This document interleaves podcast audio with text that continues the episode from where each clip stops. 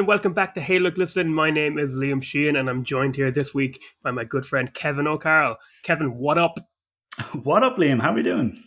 How am I doing? I'm excited to turn our back on the medium of video games Mm. to talk about. Well, I guess we're video game adjacent, so it's not that dramatic. But we're going to talk about a TV show this week instead of Yeah. game mechanics. We're going to be talking about uh, was it the the mise en scène?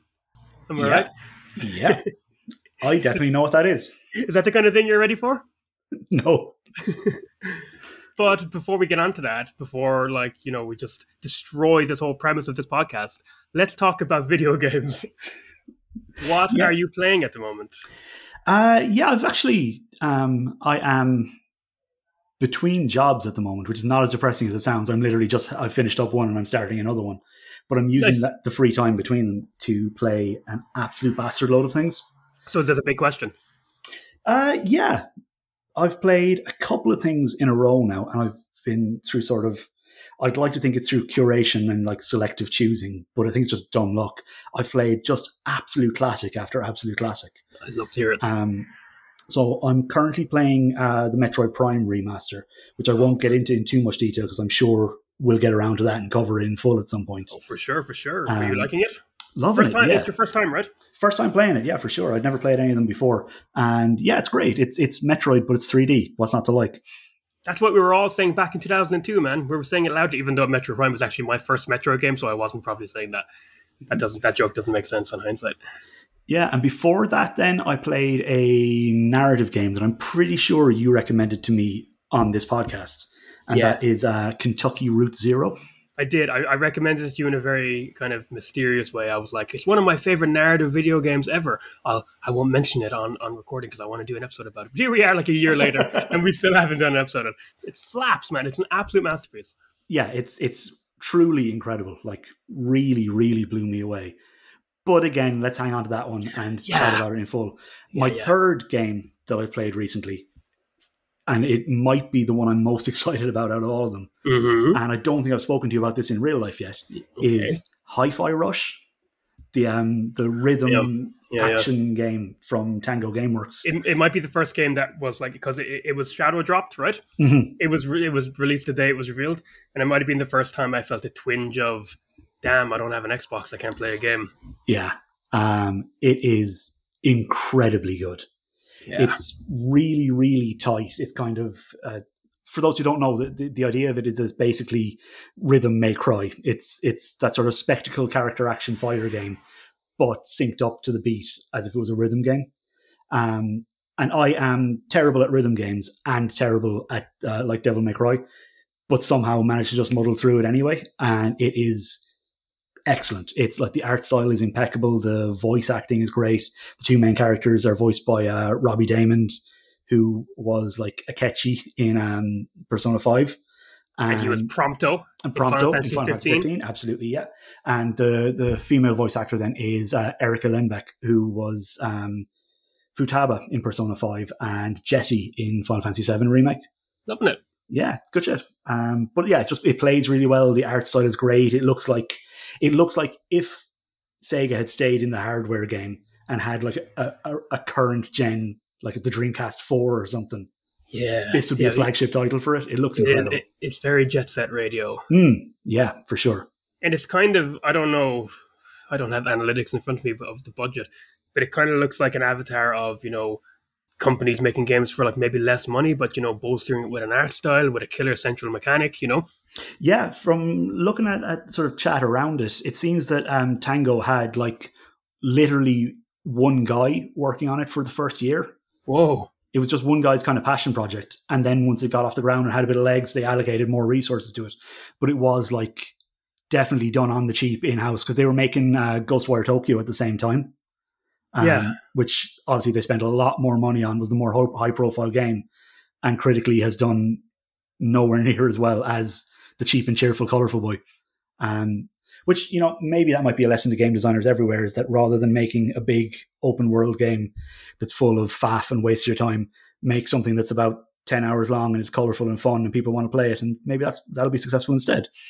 I almost hate throwing a game that involves Shinji Mikami to the wolves like that. But yeah, if if if, if Ghostwire has to fail for a lesson to be learned, I like that. I think I'm into that. Yeah. How about you? What are you playing at the moment? Well, my big news is um, because of the many pressures of having a podcast and keeping up with modern gaming. No, no, it was just time. I finally got a PS5. Yay! We can like edit in more applause and stuff there, so it seems more significant. Yeah, I wish I was able to announce it on maybe an episode with the four of us. Because Yeah. goddamn it, I know Marcy no one would have given it more than that, Kev. That was ridiculous. nah, I'm only You know, I've joking. been, I've been phoning it in since day one. I'm only joking. Yeah, yeah. Uh, my brother and I bought a PS5. We're very excited. We're um, we we got it for um, Resident Evil 4 remake. Mhm. That felt like the one that I wanted because Resident Evil 4 is my second favorite game of all time. I just wanted to um, play that next gen. It just just felt right, Kev. But as of this recording, that game is not out yet. It's out in about four days. So all I've really played on my PS5 so far is Astro's Playroom. Which is a Which is- masterpiece. It's just way better than it needs to be, Kev. And I'm already nostalgic for it, for its soundtrack, for just its Mm. whole vibe. It's just a lovely little piece of thing, and, and it's just a, a love letter to PlayStation's history. And any time I, you know, all the references that are in that game, you can find little robots shooting little films, and they're, they're all references to um, old games. Like it was very cool finding The Last of Us or God of War, but I really just like when I found Chris and Jill from Resident Evil Yeah. stuff like oh my favorite one Kev, was Vib Ribbon, which is an old uh, ridiculous Japanese rhythm game in the PS1 that I had a weird infatuation with for, for a while when I was a kid. I was just like, yes, this is like the coolest thing ever. I know Wii Sports is probably historically the most important package game ever made, and I love Wii Sports and I love I love its place in gaming history. I will never poo poo it. It's like amazing. But I think my favorite might be Astros, just in terms of like overall quality. Yeah, I don't think Astros was at, in any way a system seller. I don't think anyone was buying No. a PS5 just to play Astros the way they would have been for Wii Sports. But fuck it, man, they should have been because it's so good. It could have been just a glorified tech demo for the DualSense, and it does that really well. It shows off like what the controller can do in a really impressive way. But it's actually like a really competent, well-made platformer. And then on top of that is just this lovely layer of nostalgia icing on the the cake of Sony history. Like I know I'm two years late. It's probably old news to a lot of people, but first impressions, like you know, I I, I love graphics as much as Next Man. I do. Mm-hmm. I'm, I, re- I really do. I'm not I'm not being that guy, but yeah, the the PS5's real kind of next gen kind of feeling thing is the dual sense itself. Yeah, the other Sorry. big thing is the, the the SSD, the hard drive, and the load times. Oh, the load I times, think yeah. when you get around to playing Ratchet and Clank, that will Yeah. impress you as well because the that hard drive they put it to work on Ratchet and Clank, and it is really impressive. yeah, I fe- I feel like I'm kind of at, still at arm's length from the console since like I, despite Astro being basically a showcase what Think can do, all I've done with it is um, Capcom have a, a sale at the moment. So since Resident Evil 4 is out in a few days, I bought Resident Evil 2. So I played an old PS4 game that I already own on the PS5, and although it looked amazing on the PS5 and played brilliantly, I had a great time playing it. Not next gen, is it? Not, No. that's not that's not why I got the, uh, the the new console. But um, I'm in a big Resident Evil mood at the moment, actually, because of the encroaching Resident Evil 4, and I had a great time playing Resident Evil 2 remake. Won't go on about it since you and I did a whole episode about it a, Yeah. while ago, uh, about one, two, and three, and its remakes. Yeah, everyone check out that. But I, I will say, as about Resident Evil as a whole, just as a single thought I plucked from my replay is that I have problems with Resident Evil 2 remake. They're minor, but I have them. I have bigger problems with the Resident Evil 3 remake. For But sure. I think the I think the bottom line is that Capcom have taken the Resident Evil franchise in recent years up to just a kind of a, a line of quality that even with problems, it's still kind of you know some of my favorite stuff to play these days. oh yeah, for sure. I was Absolutely. just I was just so engaged by Resident Evil 2, and it's mm. so scary. I'm so bad at playing it because it's so scary. yeah. And what did you make of the demo of four remake? Yeah, I had a great time playing it. Yeah, absolutely. I still haven't mastered the knife parry, which is like the whole new central mechanic that they're they're adding into the DNA of four. What I'm finding with it is ignore the prompt because the, the parry window seems to be much more generous than the prompt seems to be making it. Mm. So just get mashing on that, that left shoulder button and hope for the best. my gut instinct is that while Resident Evil 2 feels like a, a ground up um, rebuilding of an old classic, this might stick closer to the through line of the original, but just, Yeah. you know, tidying it up, changing stuff, stuff. And, you know, one of the big concerns, I will talk about this more detail when we've actually played the goddamn game instead of the demo. One of the big concerns was, you know, that the campiness of the original might be lost in the new kind of more self-serious version. But I think everyone collectively sighed in relief when the demo ends with Leon saying his one-liner, you know, "Where's everyone going? Bingo." Might have been like the most triumphant. Leon impression. Thank you. I would be shocked if my personal favorite Leon line from the original Vienna Tokev, which might be a mistranslation. It's when uh, it's when Leon's buddy Mike, who's up in a helicopter, gets shot down by a rocket launcher and dies, and he goes Mike, and then the main villain calls him up and is just like, "Ooh, we just swat down a bothersome fly," and then Leon goes, "What did you say?" Insect life can't compare to human lives. So Yeah. if that makes it in, I'd be delighted, but I don't think it. I don't think it will. yeah, I'd be okay with them smoothing off that rough edge. All right. I wouldn't be okay with it, but I'd understand it if that makes sense. Yeah. Now, from Resident Evil to HBO's The Last of Us, I guess Smooth segue. that was good, wasn't it? It Yeah, wasn't, yeah. Wasn't half bad. I could have gone with the zombie route and just said like from one zombie thing to from zombies to mushroom zombies would have been better. Uh, um, actually, the creatures in Resident Evil 4 aren't zombies. They're Las Plagas. They have a parasite. Oh. So, if anything, it's actually a closer analog to the Cordyceps. Yep. Is this is this going to be your energy for the rest of this episode? No, I'd actually really appreciate it if you cut that out. I hated every second of it. Is it because we're talking about HBO? You you like this now? yeah. Is this is this what it's like? Yeah. Okay, we're going to talk about the Last of Us TV show, um, just in time for it to be out of the cultural zeitgeist. Mhm. Yeah. I don't know why we can come on here and talk about thirty-year-old games, and I'm like, yes, fine.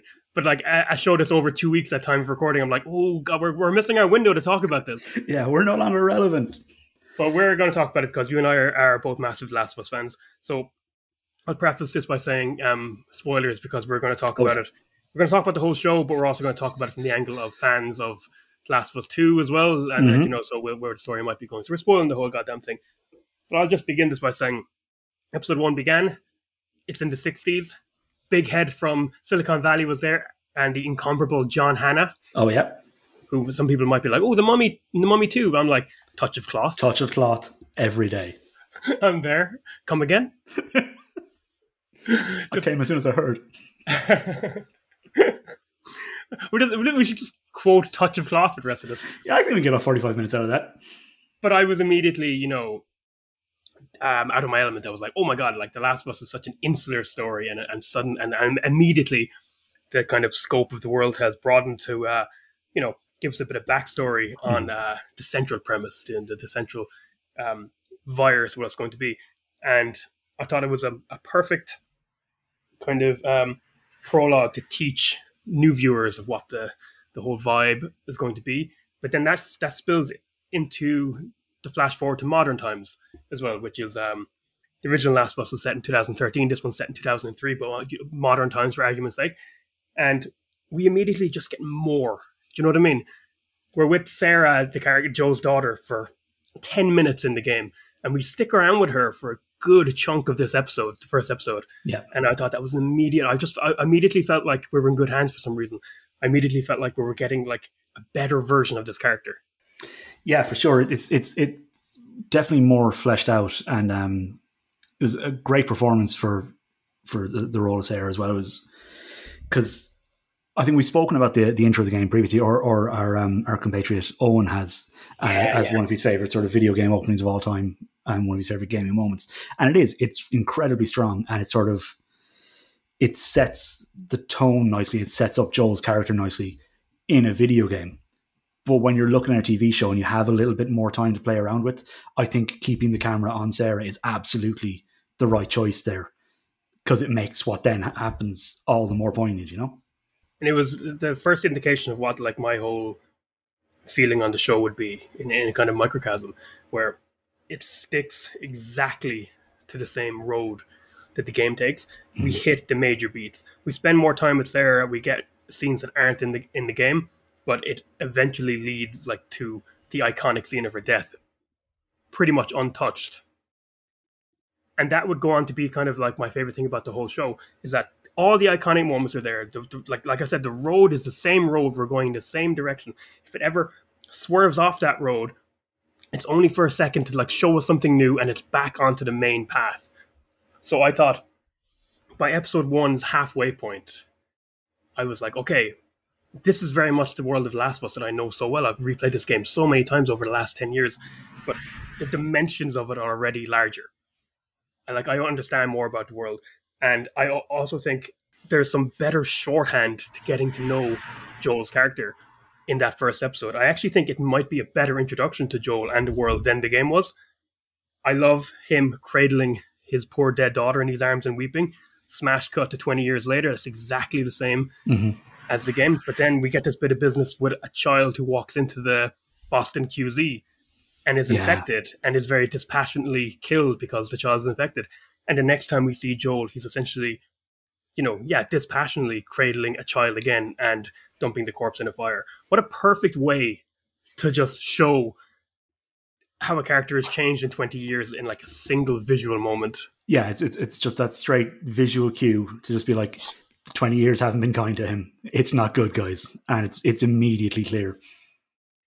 And we're talking about the opening of episode 1 here, but I don't intend to have us just go through each episode bit by bit. I, that's not what this episode is going to be. Yeah. I just wanted to kind of emphasize that. But I think that's a good way to kind of roll into how do you feel about Pedro Pascal's Joel overall? Like we were all delighted. I don't know here in this podcast anyway. We were all delighted. We was casting me, Marcy, known ages ago. I can remember. I, have recorded this podcast like five different houses over the two years, and I was doing. It. I can remember the exact house I was in when we were talking about Pedro Pascal's casting, and we were always very delighted with it. But uh, I think um, he turned out to be different from the game. Yeah, game Joel a little bit. How did you how did you find his performance overall? How, no, I should say, how did you find how they portrayed him? Yeah, I loved it. I absolutely loved it. To be honest, I think they um maybe it's just because I haven't played the game in a while, and maybe there was there was cues or things that I was missing out on. But they've really made the point that Joel has, in those twenty years, seen and done some shit, and is you know not a good guy.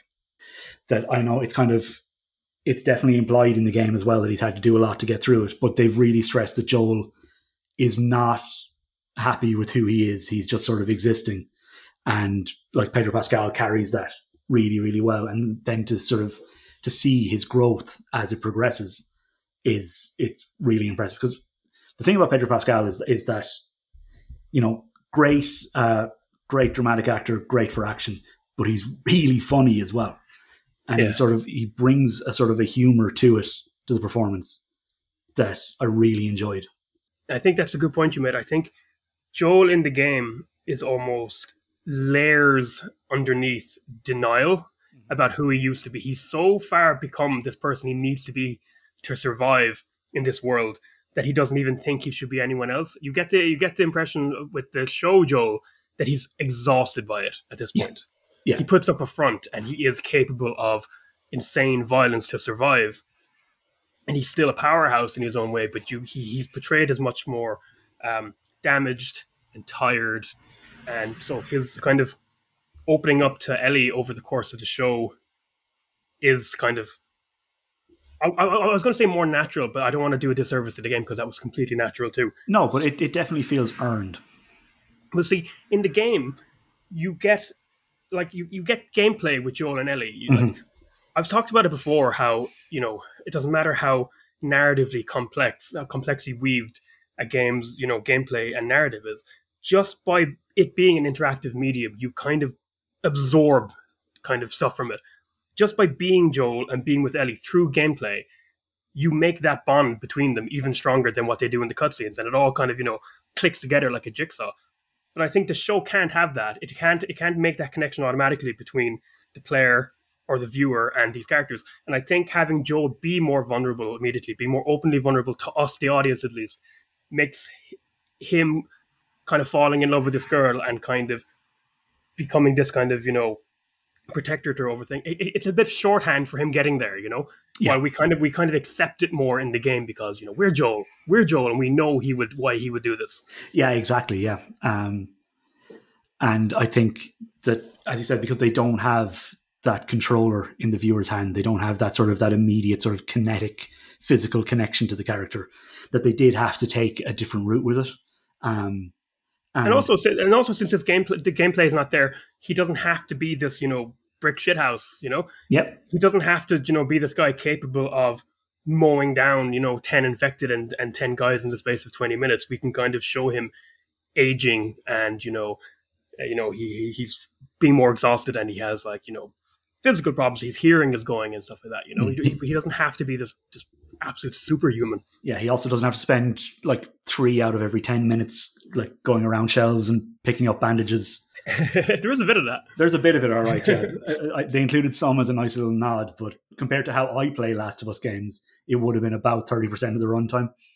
And there's and, and there's some of my favorite scenes in this game were added monologues mm. that weren't in the like, the, which is crazy because the Last of Us game has like amazing monologues or amazing back and forth between the main characters.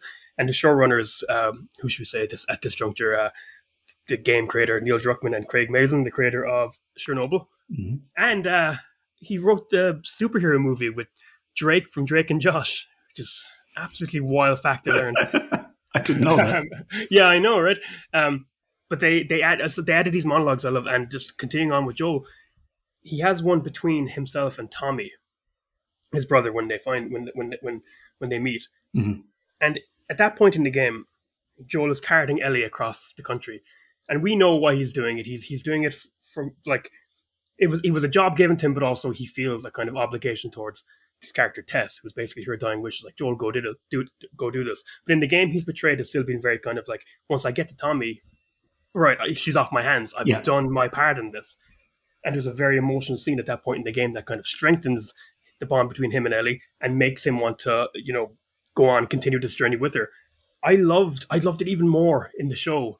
Yeah. Rather, rather than have him just be like detached at that point. The reason why he wants to leave her is because you know he's afraid of killing her. Yeah. It's just re it, it, it, it or getting her killed because he's he's he's afraid of being a protector, and you know he's afraid of being a father. He's afraid of having feelings for anyone in his life. And I thought it was a wonderfully acted um, monologue by Pedro Pascal, basically saying how terrified he was, how dreams he has of just failing all the time. Yeah. And it was around this time, and I don't, you know what? I want to kind of just talk about things I like in the show, and you know, get back to talking about video games in our next episode. but but it was around this time when I noticed the discourse online of just like, oh man, they've, they've softened Joel, they've turned Joel into a pussy, man. Oh, I, I, was shocked. I was shocked because when I, I, you step out of here like bubble to read these things, I was shocked because I thought it was such a wonderful interpretation of this character. And like I said, making him more vulnerable is reinforcing his relationship with all the characters around him, and like it, I think he's a he, he, oh my god, I hate to say this, he might be a better character in the show. Yeah, yeah, I think so. And I mean, anyone who saw that midpoint and thought that Joel was getting soft had a, a rude awakening coming for them at the end. Um, I managed to avoid a lot of the online discourse about this because I knew Good. how it was going to be. Um, well, we've we've we've been around Last of Us Discord before. This isn't many people's first rodeo. I I categorically despise this franchise being discussed online. Yeah. I really hate stepping into that world, to be honest. I can just say that outright. And I kind of, you know, I, I got, a, I felt a lot of positivity towards the show, but I felt like a lot of the same ugly heads were reared as well. You know, I'm not saying everyone has to, has to automatically like Last of Us, but honestly, it's not that. When you go onto Reddit, when you go onto like sites or whatever, when you start reading reviews and reading comments, it really is not just that. It's just people pick apart this franchise in very you know, cruel ways. Yeah, yeah. Like the the one thing that I did see was a discussion about the casting of Ellie, saying that that Bella Ramsey wasn't attractive enough to play the role. And at that point, I was like, yeah, I can probably just go ahead and close my Reddit account for a while. I don't need to oh, be anywhere I, I, I, feel foolish because I saw a exactly similar discussion, but on Facebook. So I'm already a fucking idiot because I'm reading Facebook comments. Yeah. Hand to God, you know, my bad. Right? I, I deserve no sympathy here. But I just want to I wanted to bring up this exact um, thing I saw. It was someone. It was exactly exactly what you said. People um, going on about Bella Ramsey for her looks and that she shouldn't be Ellie. She doesn't look like Ellie. And then someone going, "Look at you, big man!" Like you know, making fun of like a young girl's looks or like a teenage girl's looks, and then people going like triumphantly, "Haha, she's 19, she's an adult, you assholes. We can do it all," and uh, as if that was okay. do you know what I mean? As if that they won that way. Yeah, yeah. Um, but we talked we talked about Joel, and that is a perfect segue, Kev, to talk about um, the other protagonist, Ellie. And I'm not going to add fuel to that fire by saying that I had misgivings about her casting, but I will say I was a little kind of like I know her from Game of Thrones. Mm-hmm. I was like I was unsure, and by episode yeah. one, like her first line, she was Ellie. Yeah. Oh, absolutely. Yeah. At least, at least in a distant way. But as as the episodes rolled on, my God, what a performance! What a, what a, what a find! What a promising young actor! Yeah. yeah. Really, really incredible. And like yourself, I had only seen her in Game of Thrones, and she has sort of a small role in that, but she nails it but it could very easily have been sort of a one trick pony or a one off, or she could just do that character. It didn't instill confidence in me that she had, you know, range. Um, but like yourself, by the end of the first episode, I was fully on board. And by the end of the series, like uh, there's absolutely no doubt in my mind that she'll be able to carry the franchise through, you know, the very difficult material that's coming up in the second season and onwards. Well, that's exactly it. The Last of Us One, we play as Joel but Ellie is the main character of this franchise. Ellie, Ellie is the lead character of the Last of Us franchise, and yeah, you are kind of watching her, aren't you? Going, you know, cool. She's got oh, she's got the sass down. You know, mm-hmm. she's got the the biting humor. She's giving people shit. She's got all that. She's a little asshole, like you know, as Ellie should be. But you're watching out for that darkness. Yeah. You know, because you know Ellie eventually becomes a deeply troubled, very dark character, very violent person. And I think the Bella Ramsey's performance performance is a perfect uh, adaptation of the source material of Last of Us One, but also like just flashes of the woman that Ellie is going to become.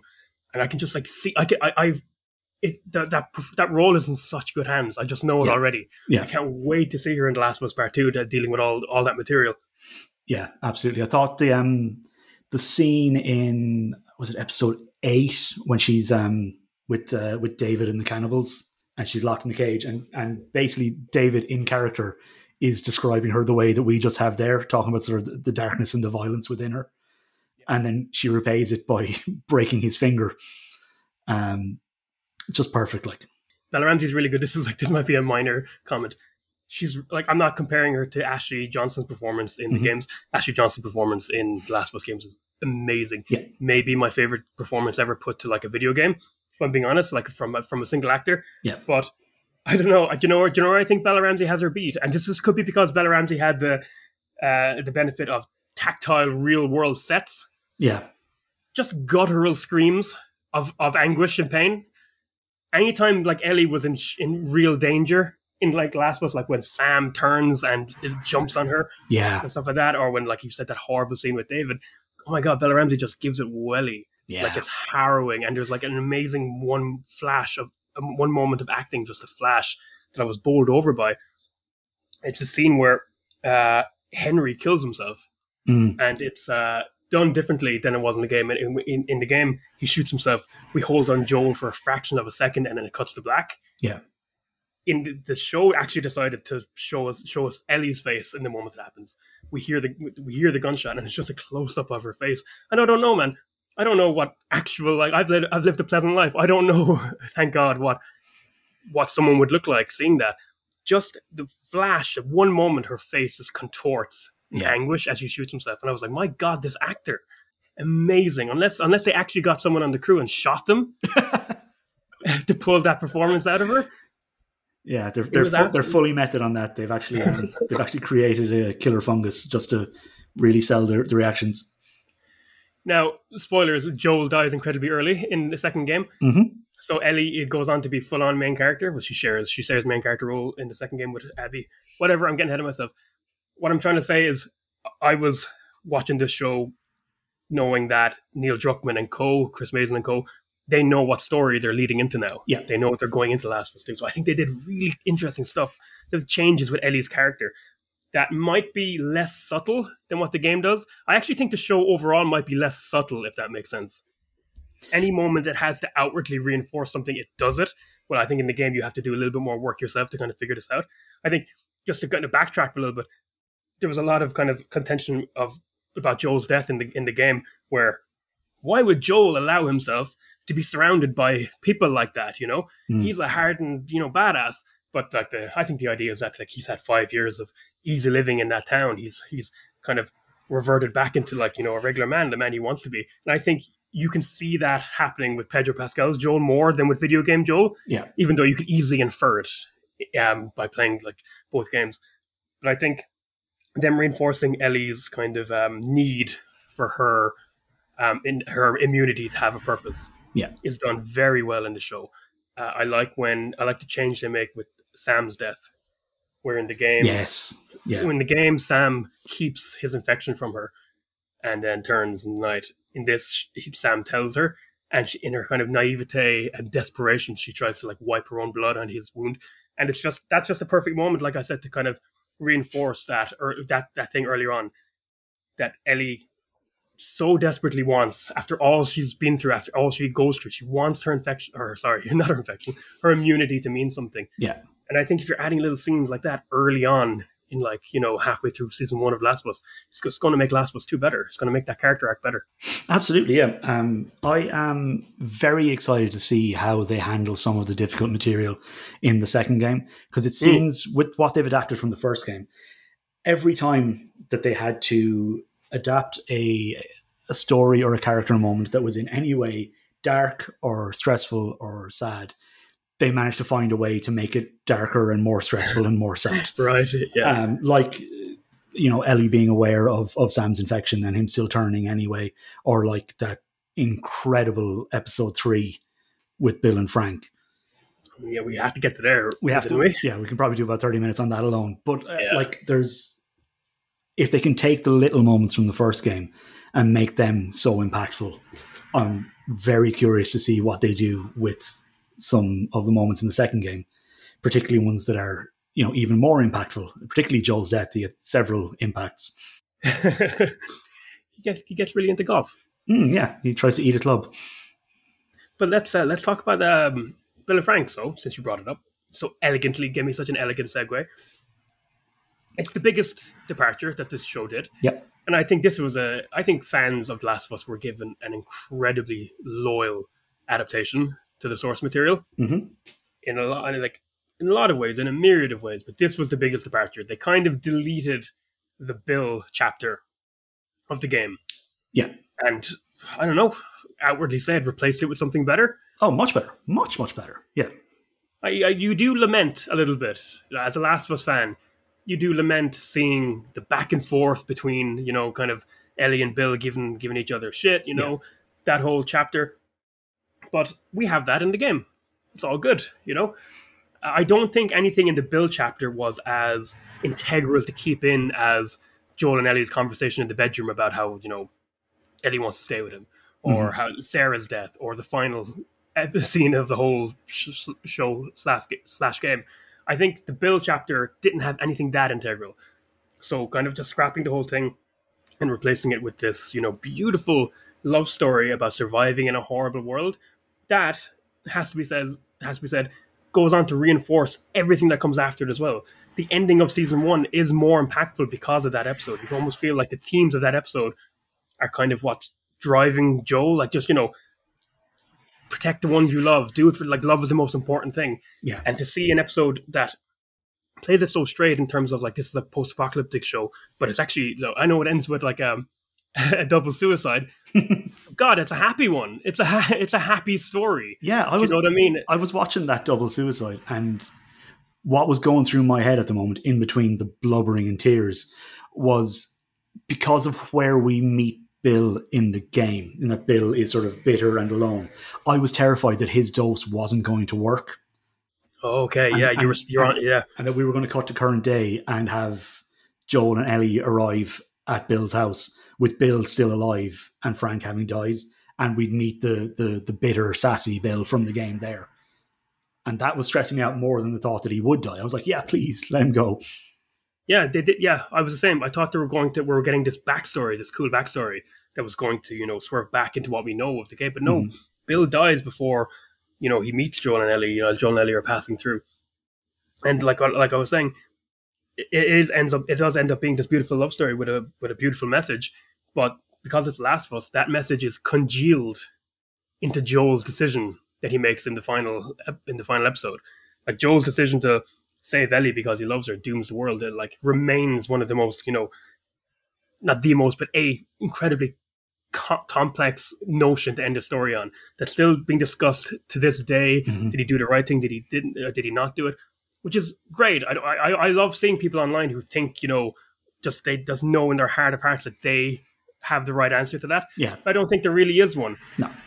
And I just think that it's complex and it's it's it's a bit grody and it's a gross ending in a lot of ways. And I Mm. think I could feel the specter of Bill over Joel when he made that decision. Does that make sense? Yeah, absolutely. And I think you kind of hit the nail on the head there. There's not about did he do the right thing or did he do the wrong Yeah. thing. He did the only thing that that character was ever going to do in that Yeah. situation, following on from the circumstances that they had found themselves in on that journey. Whether it's the right thing or the wrong thing is kind of irrelevant at this point because it's it's the only thing that character would do. Is the only way he was going to see this story end. You know? It's it's fun to see a wider net cast over like the, this this series' audience now. Mm.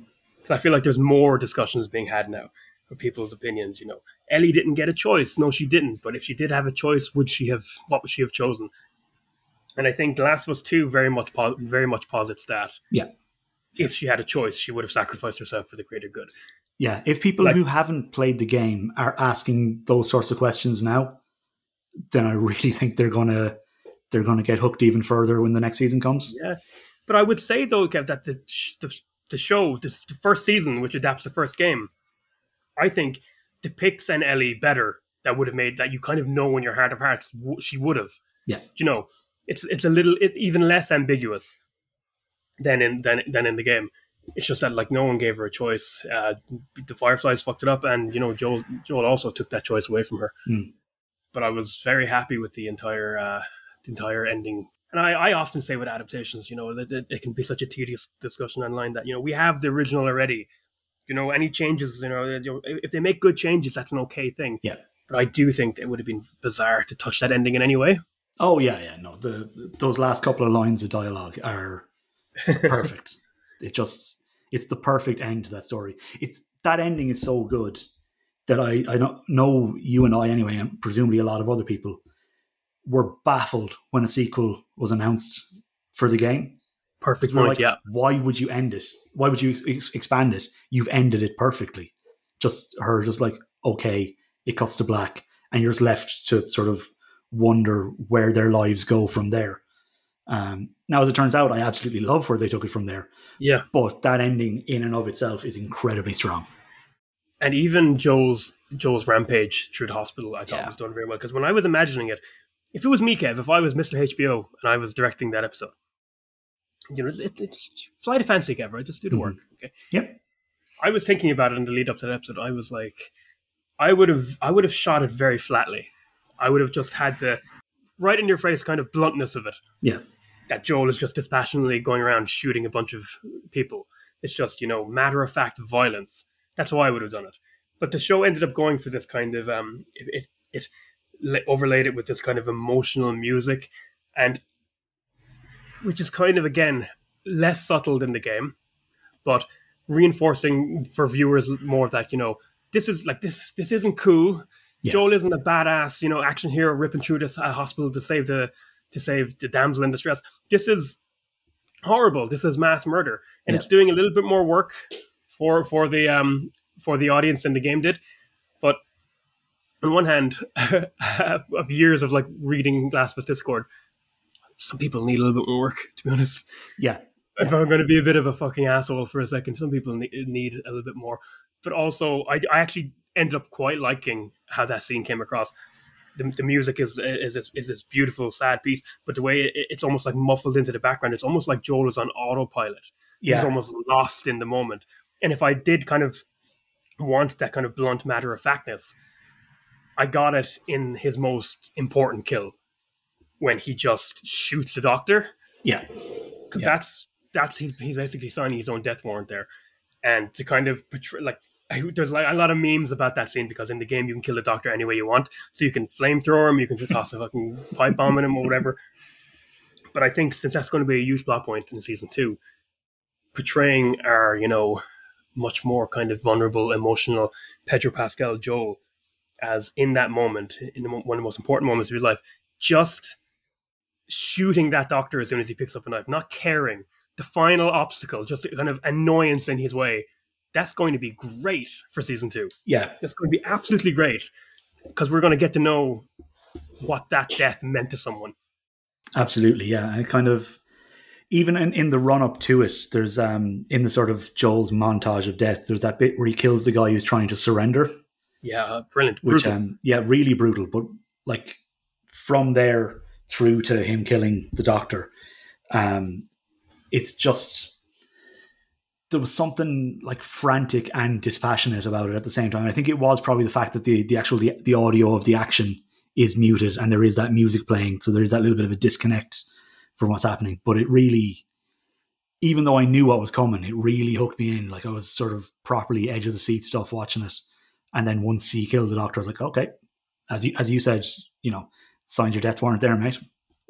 And uh, you know, the fact that it was brutal is a good point as well because as like a piece of violent media, it's not nearly as violent as the media it's based on. Yep. They made a creative decision to not make this gruesome and gory. And you know, I don't I, I don't I don't have a bloodlust, Kev. But maybe a little bit more. Maybe a little bit more, because Last of Us, and especially Last of Us 2, is like violent with a capital V. Mm. It's like two of the most violent games ever made, I'd say. It's definitely the second one. But did you think it was okay? Do you think like the way they shot the the punctuate the, the, the moments that needed to be violent, do you think it felt violent enough, especially when Joel was, you know, letting loose at the end? I think I think it did for now. I think how they handle part two will probably validate it. Because I think the violence in part one is almost incidental. It's kind of it's it's what's moving the plot along, but it is not the plot itself. Whereas the violence in the story of part two is the story. So Yeah. I think when they get around to that stuff, I would fully expect them to crank it to eleven. Like, but I think for for part one, keeping the focus on the people, on their humanity, and not on the violent acts themselves, I think is the right call there. Hmm. Yeah, because in, in two, you basically need to see Ellie debase herself. Yeah. And that needs to be betrayed. And um, in talking about other changes that were made, you know, we're we're not doing this is not a full analysis of the show. We're bouncing around. Uh, but just the kind of biggie change. Did you have any umbrage? Do you take any umbrage with how the infected were, both in how, both in the science behind them and how little they were in the show? I, umbrage is too strong a word. I would have liked. I like using it. I like using it. yeah, yeah. I would. I would have liked to see some more of the zombies. Um, you would have. Yeah. I think from is it from episode six onwards, the only infected we see are in flashbacks. Yeah. Yeah. Exactly. I think that's true. I Like think that's correct. that's huge swathes of the story. And I know, listen, I know it's called The Last of Us, not The Last Zombies. Like it's it's about the people, not about It the is. infected. And I get that. And that's it was clearly this didn't happen by accident. It was a very deliberate choice by them to keep the camera and keep the focus on the people. I get I get that. But I do think the particularly in the later stages of the story, there are moments in the game with infected that are plot relevant and impactful. I'm thinking particularly of when uh, Ellie first meets David, and they uh, they send Jason back to get the antibiotics, and when they're in that cabin where they have the chat in in the show, they get attacked by infected, and they have to fight it off, fight them off. And like David is impressed by how Ellie fights, and Ellie sort of warms to David a bit because they fought side by side, which then makes where that story goes more impactful. Um, I think that would have been an opportunity to showcase more infected in the story and would have sort of driven home the point that they were trying to make anyway. Now I get they obviously cut it for time because they wanted to tell other parts of the story. I get that. But um, I do think that's one one spot where it definitely was missed for me anyway. I guess you pick your battles when you're like making a multi-million dollar production, like mostly shot during COVID and stuff like that. True.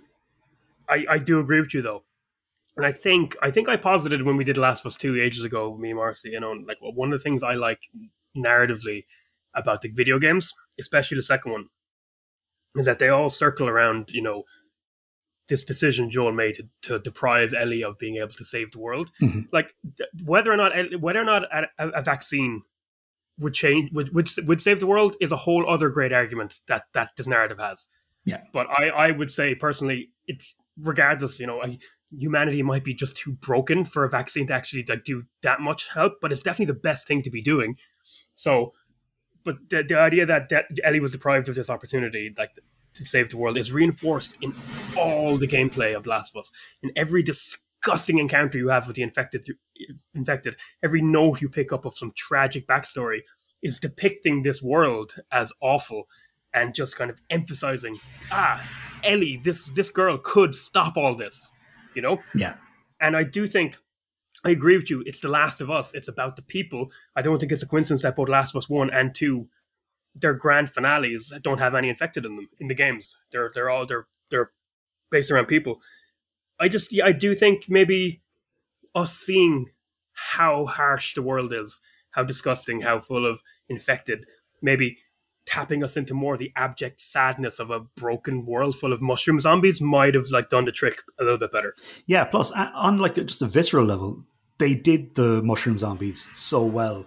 Excellent. I would love to see more of them, particularly like the the clickers in episode two. Oh my god, ripped straight from the game. Yeah, I saw a video of the voice actors who apparently, which I'd never seen before. I'd never seen in the production of the games before.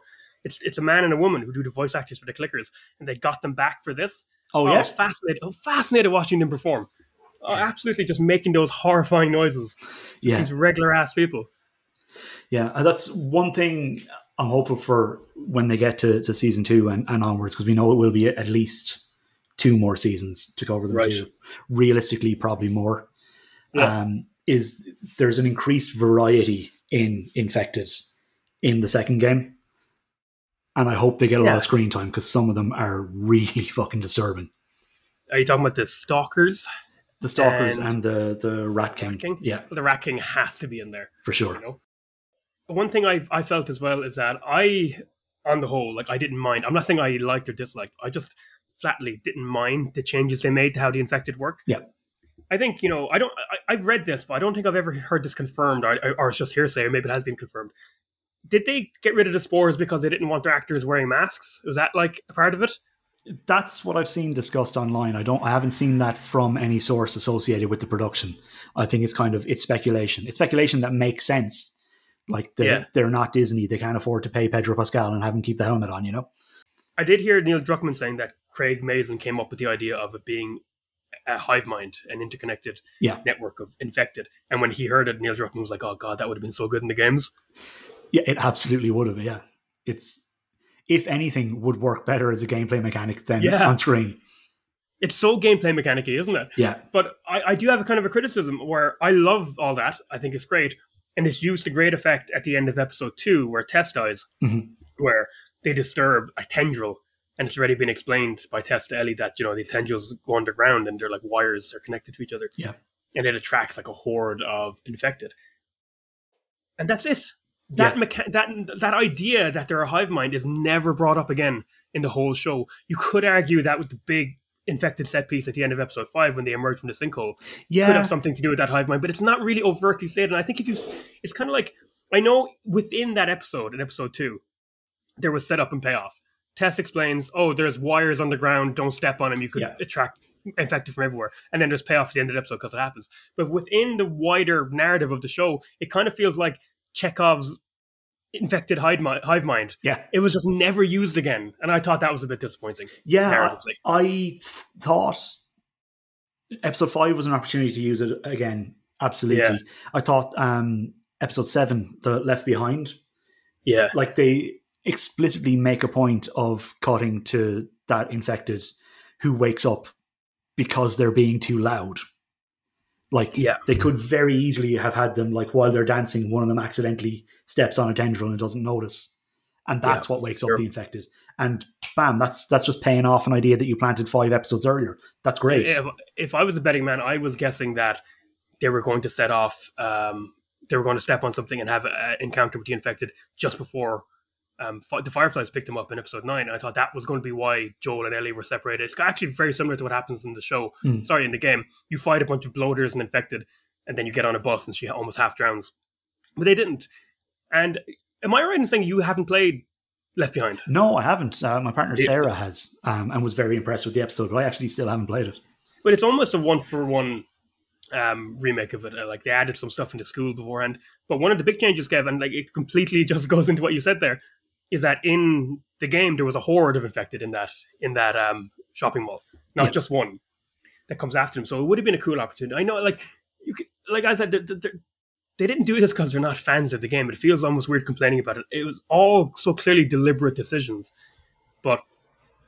I don't even think this one like I don't have as big a problem with it as some people do, but I feel and I, I feel you feel too that a little bit more infected You know, I don't want them everywhere. Just a little bit more infected would have done the trick. Yeah, it because all of the the human stories and all of the plot that they are trying to tell is all anchored in this world, and the main sort of driving force against survival in this world is the infected and the infection and that looming threat.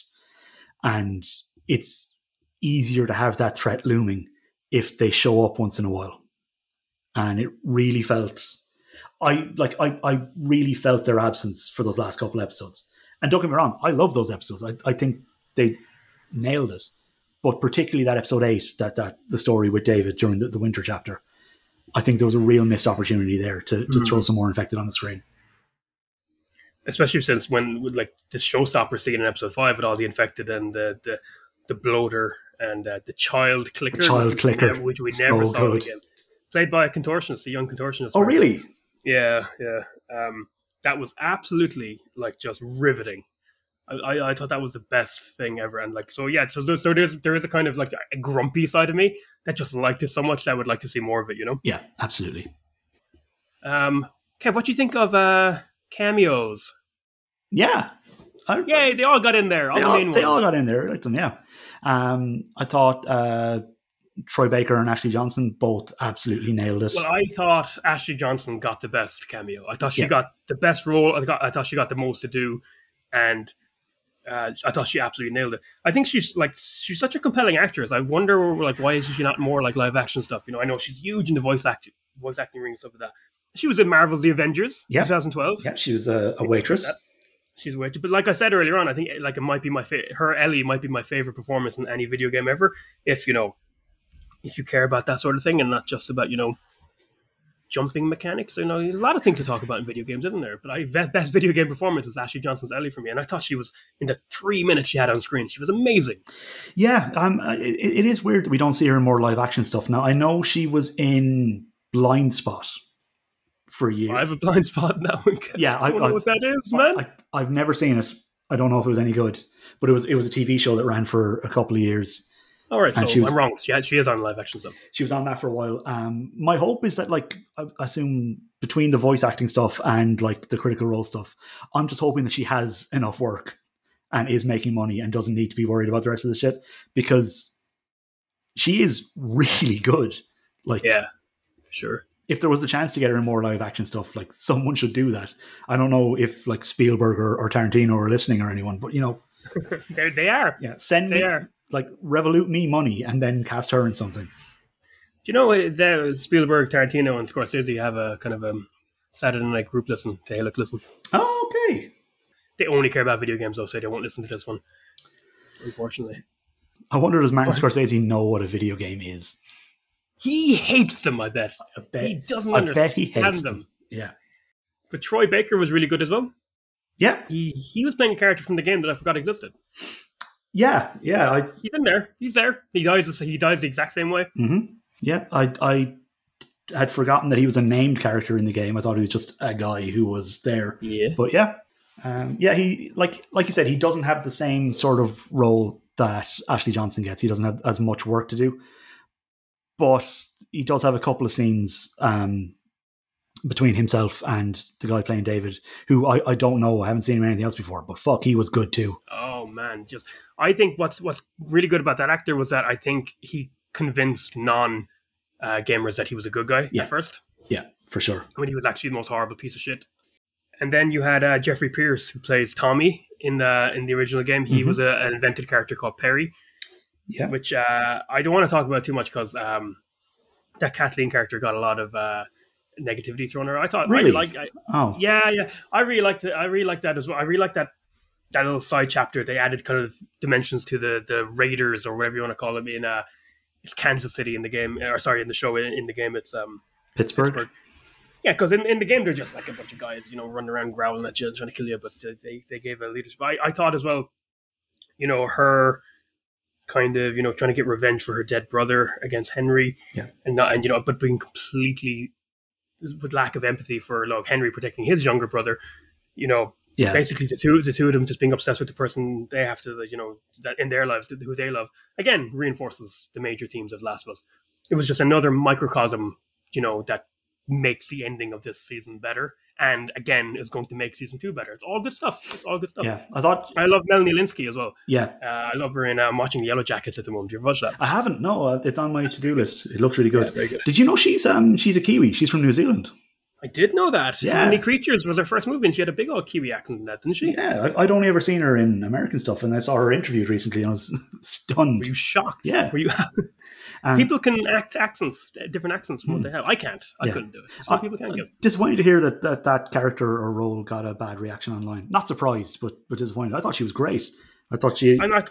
I'm not coming out the gate saying it was like the best change they ever made or anything like that. But but I thought it all, like I said, it all just added to it. Yeah, it was- all it- just kind of improved it. it was all in service of the the overall story. Plus, there's that that scene where she's finally facing off with Henry, and she's like, you know, uh, kids die all the time line, yeah, what an Good shit, Great. yeah. What a good villain. and then having the contortionist child clicker tear her to bits at the end was Yep. a satisfying payoff there. Killed by a child. Oh yeah, killed by a child. Yeah, good, yeah. Good point. I didn't. I never thought of that until you just said it. She was like, "All child, all, all children die." Henry in a sassy way, and gets killed by a child clicker. I love that. Yeah, it's good shit. love that. Love that for her. I thought. I, I thought, on the whole, in the whole, if I was just going to out and out say I like this, I like this part of the show better than its source. Mhm. I just thought Henry and Sam might have just been overall better. I just thought that was. I. I, I know it's a little bit manipulative to make Sam younger and deaf and adorable, but it, it just absolutely worked. I thought I got. I got a little bit more emotional.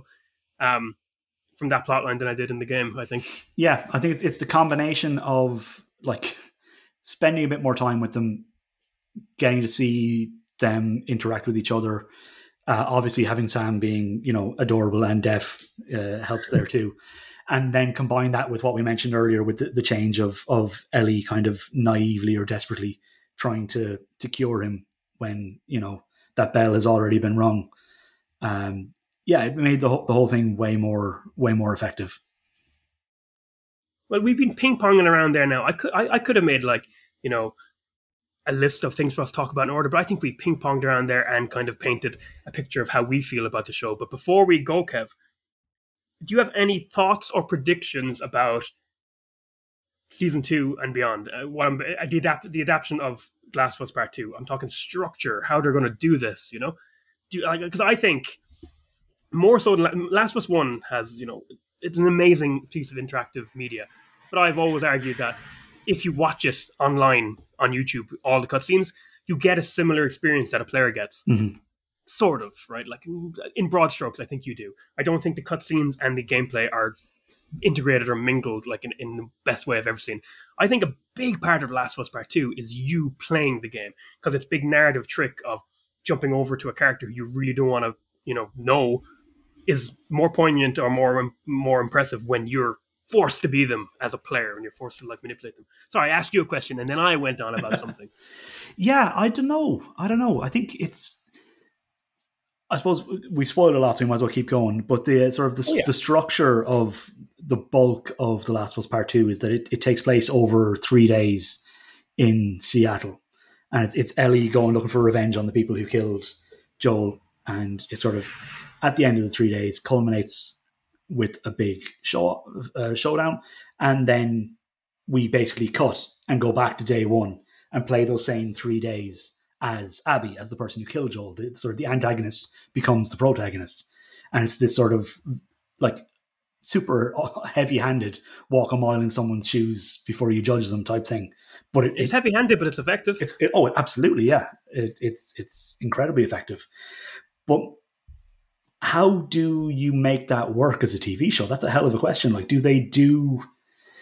Do they do like all of Ellie's story and then cut and go don't back and do Abby's? Do they do each episode scene for scene? Just keep jumping between the two. I think. yeah, do it concurrently Yeah. because a, a lot of how Last of Us 2 is structured is keeping information from you, the player. Yeah. And I'm talking about information about character relationships. I thought finding out that Ellie already knew that Joel lied to her at the end of Last of Us One was a huge deal, and it kind of change kind of changes how you think about her revenge mission Yeah. now. So, are they going to do that? Are, are they going to like you know stay at arm's length from the viewer and kind of you know matter of factly depict these this, the story of Ellie? You know, Are we going to flash back and find out? Are we going, going to flash back and find out about her relationship in the interim years with Joel? Are we going to see that up front? I don't know. I, I don't know. I think I, w- I was thinking, could they have an Abby cameo in the episode nine of season one? Because she is there at that hospital, Yeah. right? And they did put in a Dina cameo. They did, yeah, It was I did the Leonardo DiCaprio meme. yeah, You know what I mean? yeah, for And I sure. was I was thinking, will they put Abby in? But then after she wasn't in there, I was ruminating on it, and I was thinking, no, because when Joel is murdered, you can't know why it happened. yeah, Yeah. You can't know that this is the daughter of the doctor, or this was someone who was at that hospital at the very least. You can't know that. It has to be sudden and cruel, and it has to make your blood boil as much as the character Ellie's blood boil. You know? Yeah, absolutely. I think it, it has to be a rug pull. It has to be uh, as much of a surprise as something that was spoiled before the game even came out can be. But it, it- the surprise is part of it for sure. I, I say they're going to keep that aspect of, but then I wonder, as soon as Seattle part of the plot begins, are we just going to in, cut between Ellie's story and Abby's story and have them kind of, you know, cross, you know, almost miss each other in more direct ways because we'll get scene by scene, you know, between the two characters. I just, I don't know. Yeah. I don't know. Is alternating episodes maybe the play? Do, do we Yeah. see it from Ellie's point of view and then see the same day from Abby's? For the last two years, I've had a rant that I probably did on this podcast Okay. about about one of the armchair uh, game designs I've seen thrown against Last of Us Part Two, where Last of Us Two is sort of badly paced, at least cumbersomely paced. Yep. And I've seen many, many times that people think that it would be a better game if you went one day Ellie, one day Abby, one day second day Ellie, second day Abby, so No. forth. You know, Absolutely not. and I think I think that does the work for you. It does the work for you more. It, it, it, you're getting to know Ali. Uh, wait, I've combined their names. You're getting to know Abby as Ellie's revenge mission is happening. No, you have to do the brutal revenge mission and then be suddenly thrown into the shoes of Abby and be forced to try to empathize with her. And whether you do or whether you don't by the end of the game, not what I'm discussing.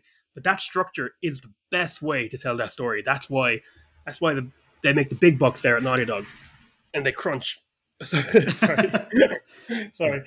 And I just don't know if alternating would have that impact. Yeah, no, I fully agree that within the context of the game, it definitely makes more sense. You have to do the full story as Ellie before you're pulled back to the very start, and you have to live through the chaos that you've just wrought.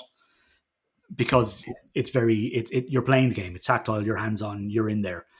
I think abstracting the sort of the play out of it and looking at it as just a narrative, I think there is scope to do it differently. I just have no idea what the correct way to do it is. It's exciting to find out, though, isn't it? For sure. You know what else is exciting? Seeing what, Huh. what actress is brave enough to take on the role of Abby and the Yeah, ensuing toxic sludge of the internet. Shitstorm. They'll have to cast someone who, who isn't on Twitter, presumably.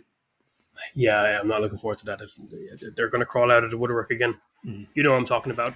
Yeah, The smooth brains. yeah, and listen, like, absolutely not making the point that everyone who dislikes The Last of Us Part Two is uh, a transphobe or a homophobe or a bigot or alt right or an incel. But you're amongst their company. Yeah, I'm, I'm absolutely not saying that. I'm thinking it, but I'm not saying no, it. no, jokes aside, no, it's definitely not like that at all. I, I thought the discourse for Last of Us Part 2 when it came out in 2020 was awful, and then it got more interesting.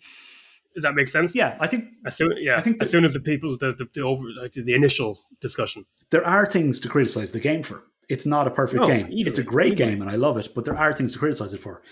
Just maybe saying that it's unrealistic that a woman could have big shoulders and therefore the game is shit is not the nuanced take you might think it is. And to not end on that yeah. miserable negative negative Last of Us note, I'm just going to ask you, Kev. The show has been heavily praised. It, it took in some of HBO's biggest viewership of all time. Yep. Best HBO show ever. Can it go up against The Wire, The Sopranos? How are you feeling about that? Um I mean no. Dead Deadwood? Yeah, know. no, it's really good. I really enjoyed it, and and if they if they stick the landing with the you know the the arguably more difficult story they have ahead, then potentially in the long run, yeah. But as it stands, absolutely not. No, The Wire is Sopranos much much better. I thought maybe you'd be a little bit more on the. No, Nah, yeah, not no, even I- close. I- I- no, it really good though, but no, not close. What an amazing first season of television. Mm. But has anyone ever seen the first season of The Wire? Do you know what I mean? First season of The Wire is Oh. really strong. Untouchable. Yeah. So I guess I did end on a negative note in terms of you know directing it towards the, the HBO's Last of Us. Look, The Last of Us. Why bother? Why bother? The, the, the Wire. Watch that instead. Yeah. R.I.P. Lance Reddick. Ah, yes, that one stung. Yeah. Yeah. It sucks. And you've doubled down on the miserable note to end this podcast episode on. As is your way. Also, I'm leaving. oh no. Okay, thank you so much everyone for listening. Uh, I've actually done episodes with lads before about movie adaptations, so it's it, it's not outside the realm of possibility. But um, but our wheelhouse is discussing games, not movies. So we'd be going back to that for whatever our next episode is going to be about. But I hope people still tuned in to hear us talk about TV. You know, to you know, I hope we don't feel like we, we betrayed ourselves. Do you feel like we betrayed ourselves, Kev? No, not at all. I think it's still close enough to a video game that we can get away with it. Plus, I That's mean, true. we're not particularly qualified to speak about video games anyway, so we might as well talk about other things too. Um, I keep forgetting that. It's just that I've done several episodes of a podcast, so I, I think I have a kind of a you know bit of a kind of Yeah. uh arrogance about me. I'm like, yeah, I can talk about video games. But yeah, no, I would just uh, thank everybody for sticking with us. Uh, appreciate y'all for tuning in. Um, we have episodes going up on YouTube now. Ooh, YouTube. Wowzers! Yeah. So um, if you're on the YouTubes, do do the usual like and subscribe type things. Leave a comment. Let us know what you think. Um, as long as it's positive, we we don't want to hear any negative stuff. We're very fragile. Um, if you're listening to this on your podcast app of choice, fantastic. Thanks so much. Um, maybe share it with a friend. See if anyone else wants to listen. You know, someone who likes video games, maybe they might like it. Who knows? Um, but just want to thank everyone for your support. Uh, thanks for tuning in, everyone. My name was Liam Sheehan. I was joined here by Kevin O'Carroll, and see you all next time. Thank you very much. Bye. do you do Martha's Little Boy there? I did, yeah. I thought someone had to.